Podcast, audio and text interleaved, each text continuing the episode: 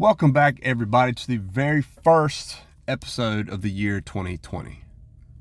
This episode actually wasn't even wasn't even planned. It was more of an impromptu thing, me thinking about it. I did the last episode on the 28th of December, so right before New Year's, and uh, we're going to talk about some stuff for the new year of 2022 in regards to the podcast, myself personally.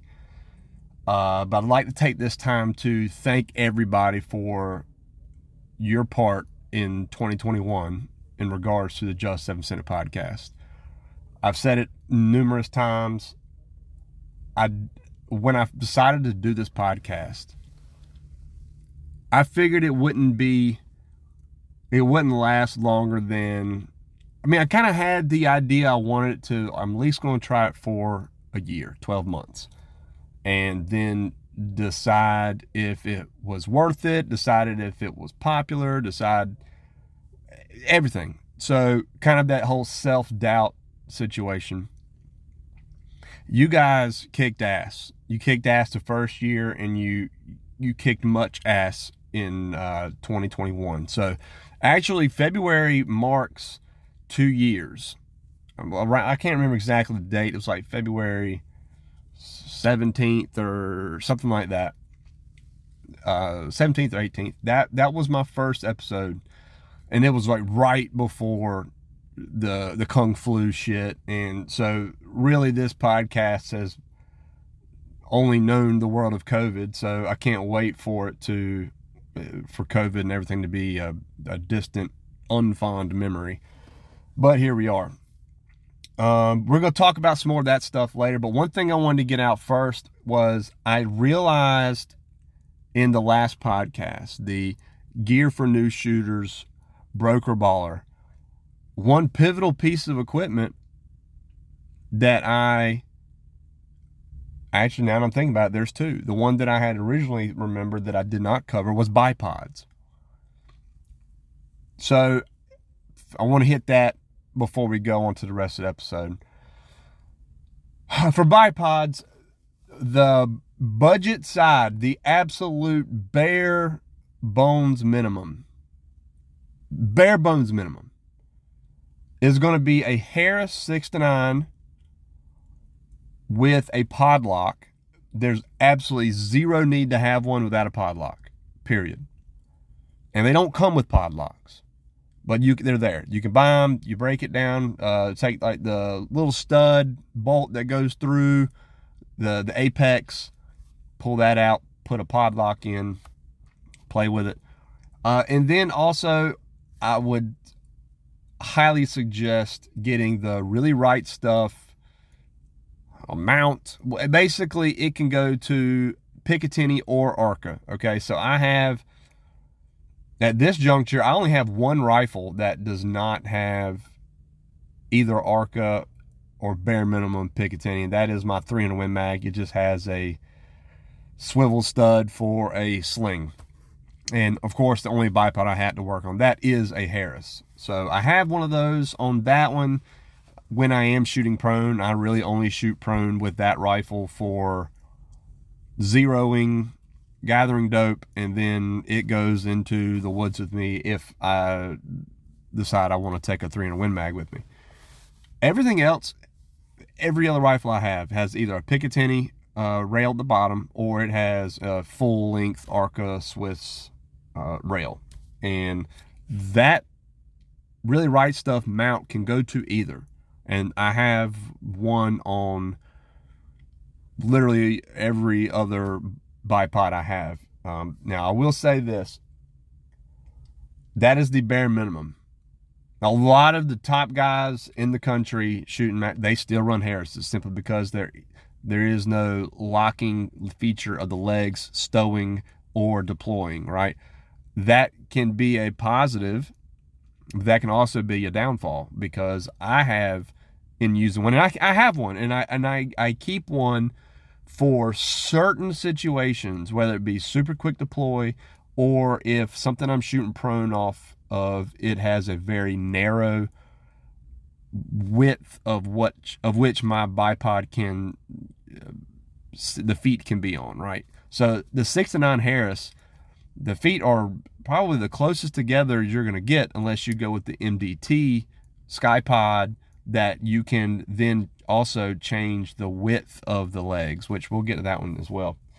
So if I'm say I'm shooting off of a picnic bench seat, which we do a lot uh, times at frontline defense is one of the stages. You shoot off the top and you shoot off the seats.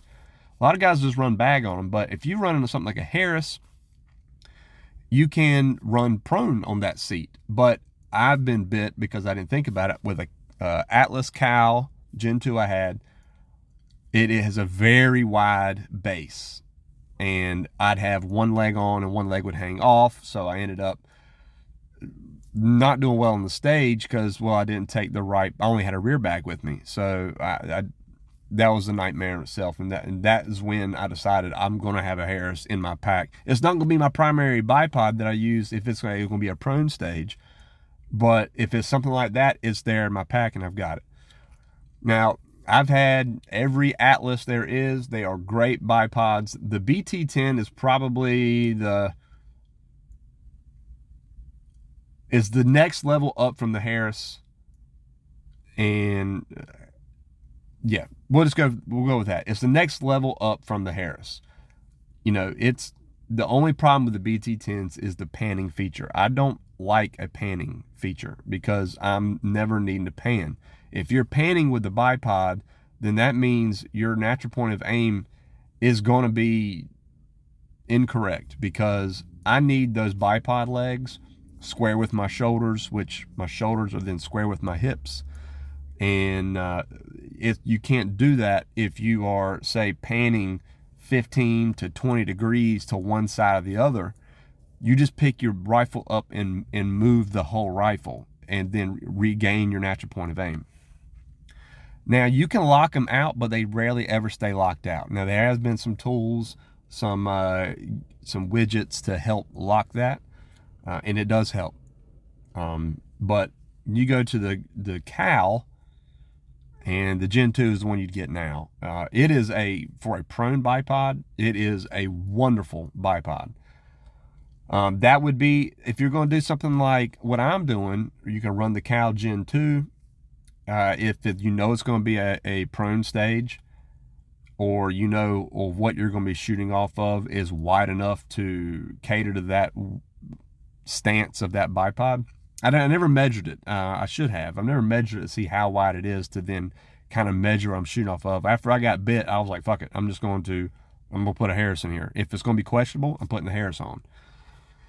Uh, but you know, you could do that route and get you a Harris and do that, or you can just do away with both of those and get the MDT bipod, um, which was originally the Ckye-Pod. They bought them, they bought it out, and it now is the MDT bipod and they have detachable legs to make them long. You can multiple sections to make it really long.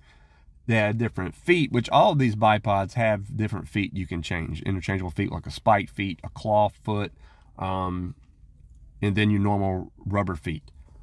I honestly, I've got spike feet for some bipods. I I rarely use them. I normally just use rubber feet. Uh, now the another one I've had is the Accutac um, G4 is the Gen 2 is one that I had because I felt like the original Accutac was at the leg's shortest uh, setting, you know, 90 degree, but the legs are all the way in. It was still too tall for most like rear bags. Not if you're using like a game changer rear bag, but if you're using a dedicated rear bag, which I, I prefer to use in a prone stage, it was almost I could never get the back end of the rifle high enough for angled shots that I'm a little bit above. So, example is being on a platform and you've got targets from 200 out to a thousand you know the the five six seventh eights to a thousand those are no problem but that 200 one i'm i'm, I'm on a, a 12 foot tall platform. It's hard for me to get my back end of the rifle up so that i can get the angle on that target. So then they came out with the, the g the just a g4 br excuse me not g4 br4 that was perfect because the height was a lot shorter, but you had the adjustable legs. I love how quick deploying the legs were. Um, they they were. It, it's a good bipod. I now have the Thunder Beast bipod, and I don't look back. The reason why I went with the Thunder Beast over the Accutac because the Accutac was was perfect except for the deployment of say a stowed stowed bipod and then drop them to 90 degrees you have to literally pull the entire leg and it then like it's on some sort of a i don't know how to explain the hinge uh, but you got to deploy the whole leg you got to pull the whole leg to deploy it. Whereas the thunder beast is literally just fold them down like you do there's nothing retaining them up really other than a small detent that you pull through to deploy them like you do a Harris. Now, the only caveat to that is, which I, I prefer this, is that then stowing the legs from deployed, you've got to put a press a button on the back of the leg, and it's uh, that's no problem. I'd rather because I'd rather lock out when I have it deployed, eh, rather than it fold up on me if I'm moving from like modified prone to another modified prone position and getting the rifle settled, and boom, you just push that like you pull the rifle into you on a Harris and it will then stow the legs. They're all just held by spring tension. You won't do this with a Thunder Beast. Um, I I feel the Thunder Beast so far to me has been is pretty much the perfect bipod. Um, I know a lot of people love their Harrises, and I understand why. I know a lot of people who love their MDTs because man, they're they're so versatile as far as how they deploy and everything they uh, they're they're a kick-ass bipod. And if I didn't get the Thunder Beast, I probably would have gotten an MDT bipod.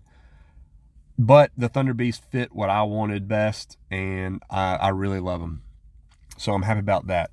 They're all going to range from different prices, but once you know, honestly, if it's a budget thing, if you trick out a Harris with everything that that is available out there between the feet, between the mount, between the pod lock, the bipod itself, man, you're you're knocking on the same price threshold as some of these better bipods. So um, the Elite Iron bipods, they are an over the barrel halo style bipod. If you are literally just shooting prone, like if you're doing belly matches or you're just plinking, um, and you know you're going to be prone or off a bench modified prone to where you don't need that quick stowing of the legs and get out of the way type thing, there isn't a better bipod to choose than the Elite Iron. Period. End of story. The next in line behind that, in my opinion, would be the Atlas Cal Gen 2. So there, you go check them out. You can Google them all, find out their prices. Uh, you know, like I said, when you're getting to the Harris, if you just, if you had uh, 150 bucks to spend or, or 100 20 bucks to spend on a bipod, then I would say a Harris with the pod lock and the mount. Unless you just unless your rifle doesn't have Picatinny or Arca and you only have a swivel stud, well then there you go, it's set up for you already. Um, but bare minimum would be you have to have the pod lock. I don't care anybody says you need that pod lock. And then just for versatility on what rifle platform it can go on, you go with the uh, really right stuff mount that they have. I don't remember all, really all of their product codes and names and everything, but you'll you'll see it on their website. Um, all right. So also on the last episode, oh, forgot. Let me run back. Triggers. Now, obviously now I'm, I'm shooting solely a Accuracy International, so I have two options: the factory trigger and the uh, CG Jackson Extreme trigger, the the comp trigger for AI. That's what I'm running with the proprietary Vision Just F Extended trigger shoe. I may add. Thanks, Christian. Uh, but if you're doing rims, I've had plenty of Remington 700 variants. Uh, if you're wanting a single stage, anyone's going to tell you to look at Trigger Tech, the Trigger Tech Diamond specifically. The Diamond is an amazing trigger, super user adjustable. You can get as light as you want or just about as heavy as you want. If you're not needing to go super light and you also don't want to spend that much money on a trigger, the Trigger Tech Special, I that's what I actually ran on my uh, John Hancock rifle, my the my last match rifle that I sold. I, I loved it. The Trigger Tech Special did everything I needed to do. It adjusted uh, light enough for what I want to do because I don't have these, you know, six ounce, eight ounce triggers. That's not what I run. And uh, it, it's a great trigger.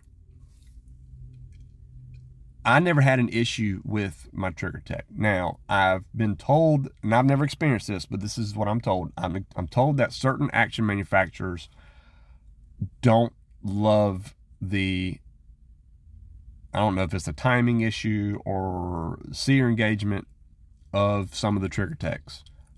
That list is probably short and few and far between, but it does exist and I'm not going to start naming the actions, but if I know one in particular, they will. Everybody from from team this action company, none of them run Trigger Techs. They all run Bix'n Andy Tac Sport Pros, and Bix'n Andy has a single or a two stage trigger available in the Tac Sport line. Um, the Bix'n Andy trigger is really cool that you have you can change out low, standard, and high sears and you can time your action to where you might super smooth up your action cycle by changing the sears on on those triggers. Um, so and honestly i've never heard uh, i don't believe i've heard a, a, an ill word about the Bix'n Andy triggers especially the tac sport pros. Now both of those those and the diamonds are very expensive. The trigger tech special is more on the economical side. They also have a standard, which I've never fucked with, but I know some rifles are now shipping. Like they're they're built with the the uh, Trigger Tech standards. I think that's what they are. Standard Remington 700, something along those lines.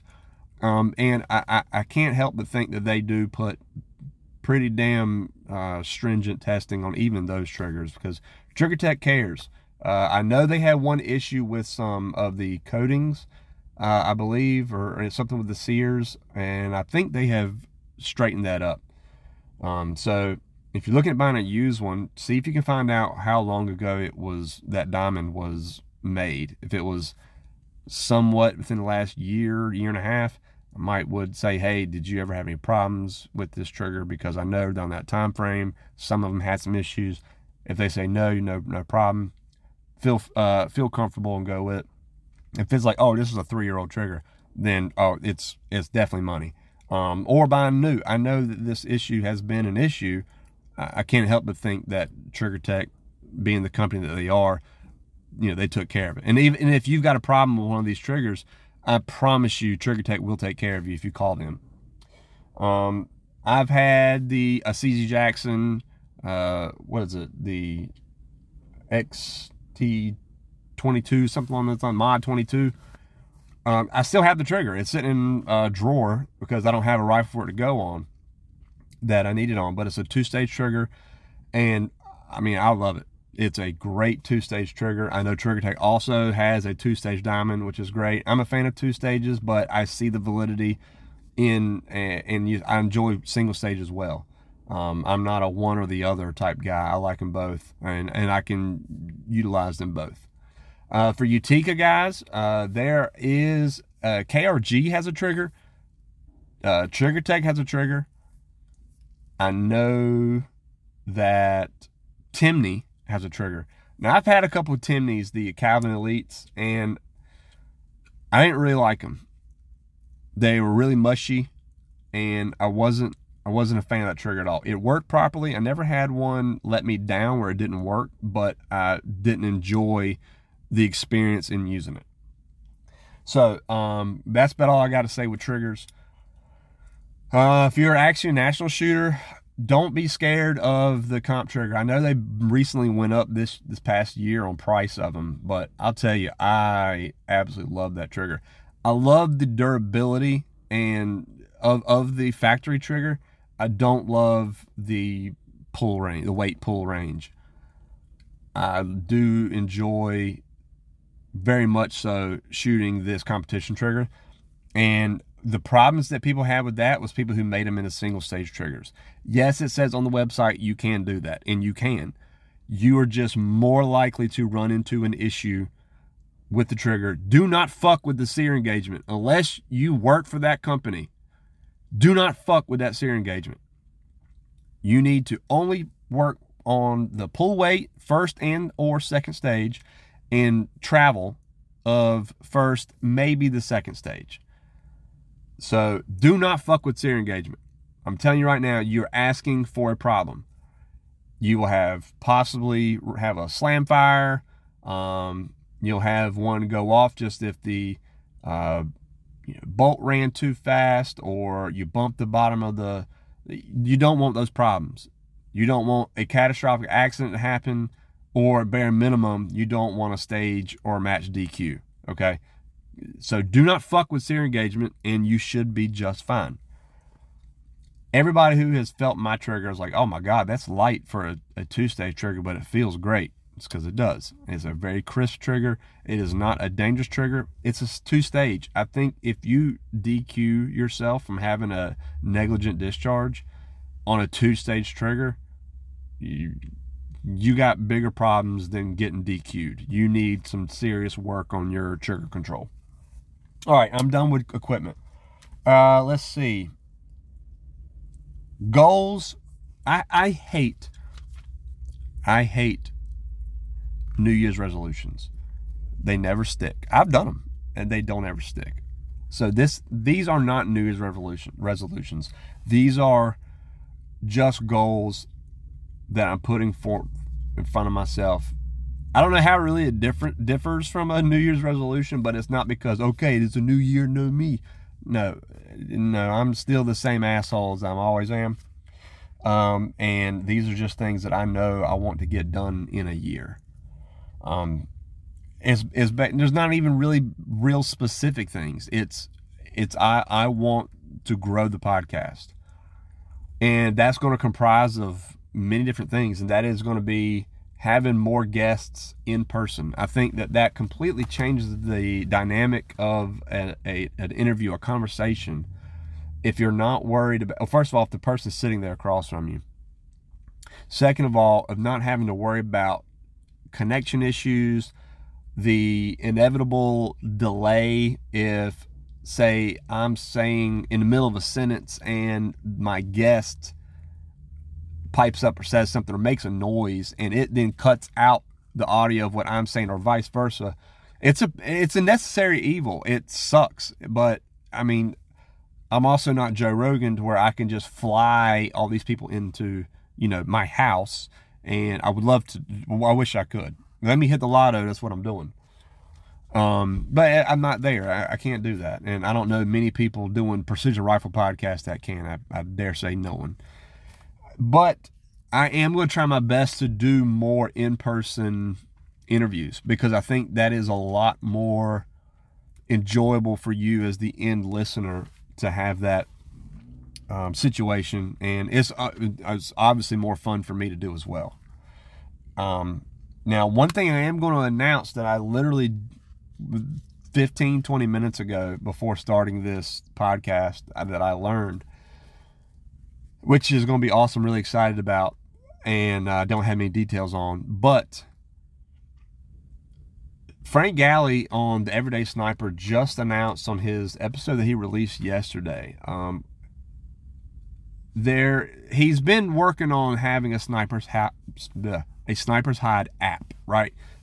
For you know, just for the forum and I'm actually on a list of beta testers, and that that came about like early, early fall, late summer of last year.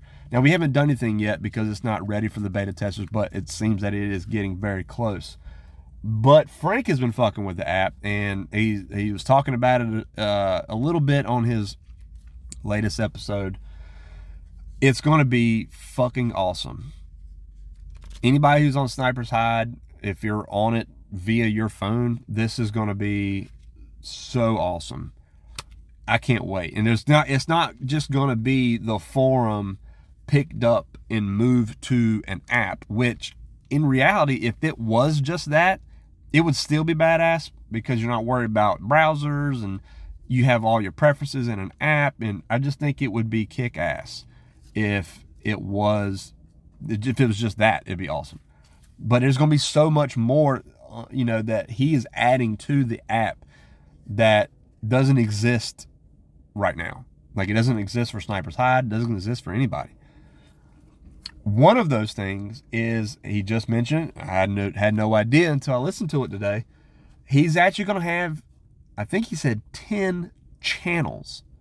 By that, I think he's he's talking about like almost like a TV channel, right? Where you can go on the app and watch one of however many pieces of content, whether it be video, whether it be, I don't know, just audio. I have no idea. Live stuff. I know he's been doing live podcasts via this app. That's going to be awesome as well. And I don't know if that, the live feature is going to be for these channels. But I messaged uh, Frank, like I said, half an hour ago, and basically told him, look, Listed episode. First of all, you sound great. You sound energetic. You sound super boosted about what you got going on. And, uh, you know, I just want to talk to you about what you had mentioned about the app. And I didn't know if you would be interested in having a Just F and Send It channel on the app. Uh, you know, let me know what you think about it. And uh, I'll talk at you then, basically. And then I got a message back and he was like, absolutely, that would be a kick ass channel. Let's do it. So I don't really know what it's to entail, but I'm to I'm to give it my best, give it my uh the old uh, college effort, the old college try. Uh, I don't know what it's going to be. I don't know if it's going to be video only. If it is, then that's what we're doing. And this, is, if you remember episodes ago, I have no idea when I mentioned it, how I was mulling around the idea of a YouTube channel, but I just fucking hate YouTube as a corporation. And I will not have anybody tell me what I can and can't say or do in my content. You know, it's not happening. If I had sponsors for this show, like if freaking Tractor Supply wanted to sponsor my show, which would never happen, it would be in my contract that you are sponsoring the show because you like the style of my show and the content I have, and you have no say so outside of the realm of what I say about Tractor Supply of what goes on my show and, and what content I have. I will not be like, oh, I can't say that because I'm worried about my sponsors. No, then fuck sponsors. If that's what it came to, I'm gonna be me. I'm gonna do me. And if you don't, if you don't want to fuck with me and you like, you don't like my content and my opinions, then we don't have a relationship anymore. That's the way it would be with any sponsor. And also that goes to YouTube. That's the only reason why I haven't done. Oh, also because I don't have, I don't know how to fucking edit video. I, I know nothing about editing shit. Obviously, if you've listened to my podcast, you will be able to tell. So, but regardless, this is something I could definitely get behind. This will be, I mean, it'll be what you want it to be. It'll be uh, whomever's doing it, me or whether it be the modern day sniper guys or who, uh, David Tubb. That man, that would be awesome if fucking David Tubb had a channel where he went over some shit that he's cooking up. Man, I would love that. Um, any, any of that. You can do what you want to do. And I know Frank is like, ah, you can't say that. He's not going to do that. And because that's what Sniper's Hide's kind of all about. And I'm just really excited about it. I'm just learning. You're learning about it, not a half hour after I learned about what I'm, that is happening. So I don't know when it'll be. We still haven't even beta tested the app yet. I'm I'm equally excited about that as I am about doing the show or whatever it's going to be. Um, that's gonna be really cool. This is along the lines of what I'm talking about as far as the year 2022 wanting to grow, and you know 2021 did more growing than I had ever anticipated, and I just want to keep that same uh, I want to keep that same energy. I want to, I want to, the, same situation to happen where every year it just gets bigger and bigger and bigger. And that would be awesome. I mean, you know, it's coming from passion if I'm not making a penny on this and I'm only spending money on it. If any money gets spent one way or the other, either to me or from me on this podcast, it's always been from me. So, um, not that I wouldn't monetize this podcast, but I'm also not letting my content and and myself be hampered in the name of making money because I don't give a shit. This is not how I feed my son and feed my wife. So I have a career. Um, all right, that's I, I think that's pretty good on what I'm wanting to do. I basically comes down to to grow the podcast. I want to get more interviews in, in person interviews, go to different matches, do uh, cook up all kinds of new ideas that people haven't really done in the uh, precision rifle podcast realm. Um, also, okay, so moving on. My rifle is currently sitting at GCP Rifle Company down in in North Venice, Florida. We're waiting on one or two shipments to get here from Norway. And my rifle, I, I dare say, I don't want to spill the beans on everything that's going into it. All I'm going to say is it's probably going to be the baddest Accuracy International on the planet. Yeah short action at least as far as like what goes into the rifle whether it be function and aesthetics i i don't know. There's a couple that I will be real close that i've seen but yeah i'll let y'all be the judge. I think it's to be the most kick-ass ai on the planet. Um pretty excited about that. I should be getting it back where are we at the 10th I bet it'd be the end of the month or first week of February, and I'll get it back. And so what I'll do is, uh, when I do, I'll post picture or a video or whatever on the Sniper's Hide thread. And for you, those of you that aren't on Sniper's Hide, which also I would call wrong, because you need to be on Sniper's Hide if you're in this in this realm, this industry. Uh, what I'll do is I will do a podcast and I will make the thumbnail photo for that podcast like I used to do. I will make the rifle the thumbnail. You probably blow it up, look at it, whatever. Um, those would be the only two ways. And, and, you know, like I said, on Sniper's Hide, it'll be there. Um, I'm really excited about it. So, with that said, though, my Tikka right now is in a place that I never thought that Tikka would be in, which is like in the queue to probably shoot a match. So not sure if I'm shooting it yet. More than likely it will. It's gonna be kind of like weather dependent or whatever. No, one day up in um, it's a VPRC match that are now held at Pig River. So Andy Slade and Brian Lewis, they are VPRC uh, match directors. They're gonna be directing that match. The Tikka is feeling pretty damn sweet in its current form. So obviously the AI is down in Florida. I took everything off of it that doesn't require isn't required to be with it and getting done what's getting done. I have all my weights.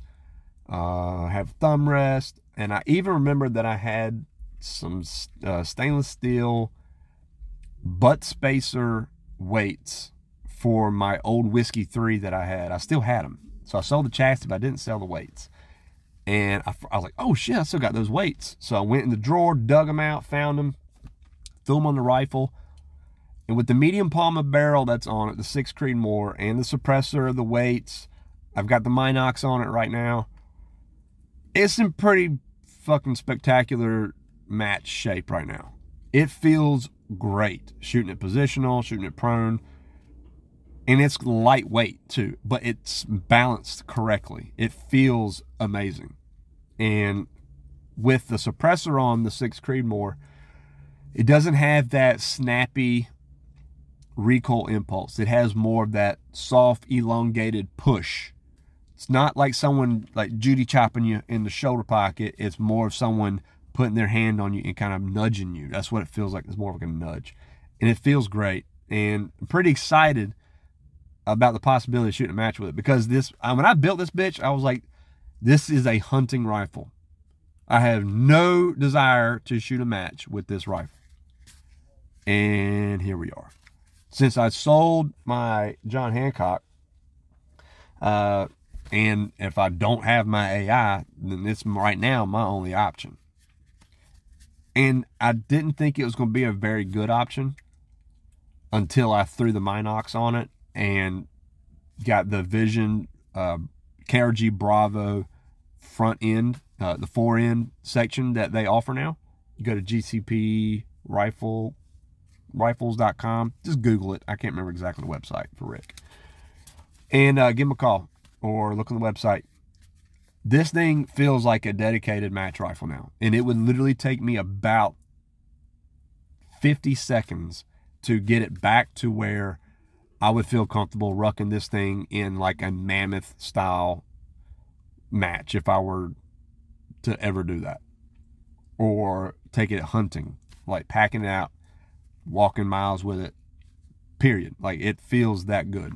And and that fast can go from, you know, match formation to a hunting rifle.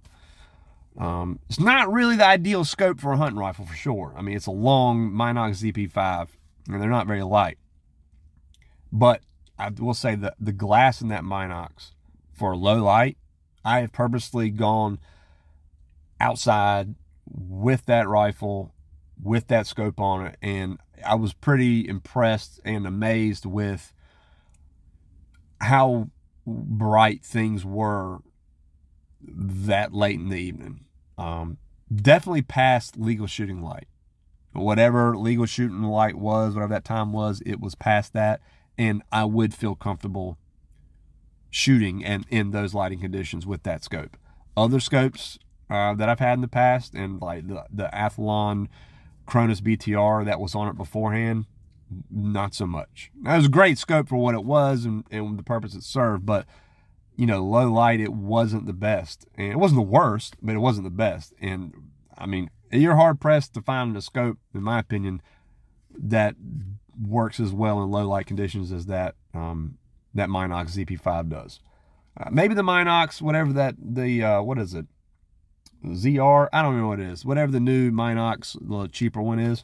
Uh, I haven't looked at those. They are very appealing um, looking, and that, that might be something that that works as well as you know in low light conditions. I don't know. Never looked through one. Never even actually even seen one.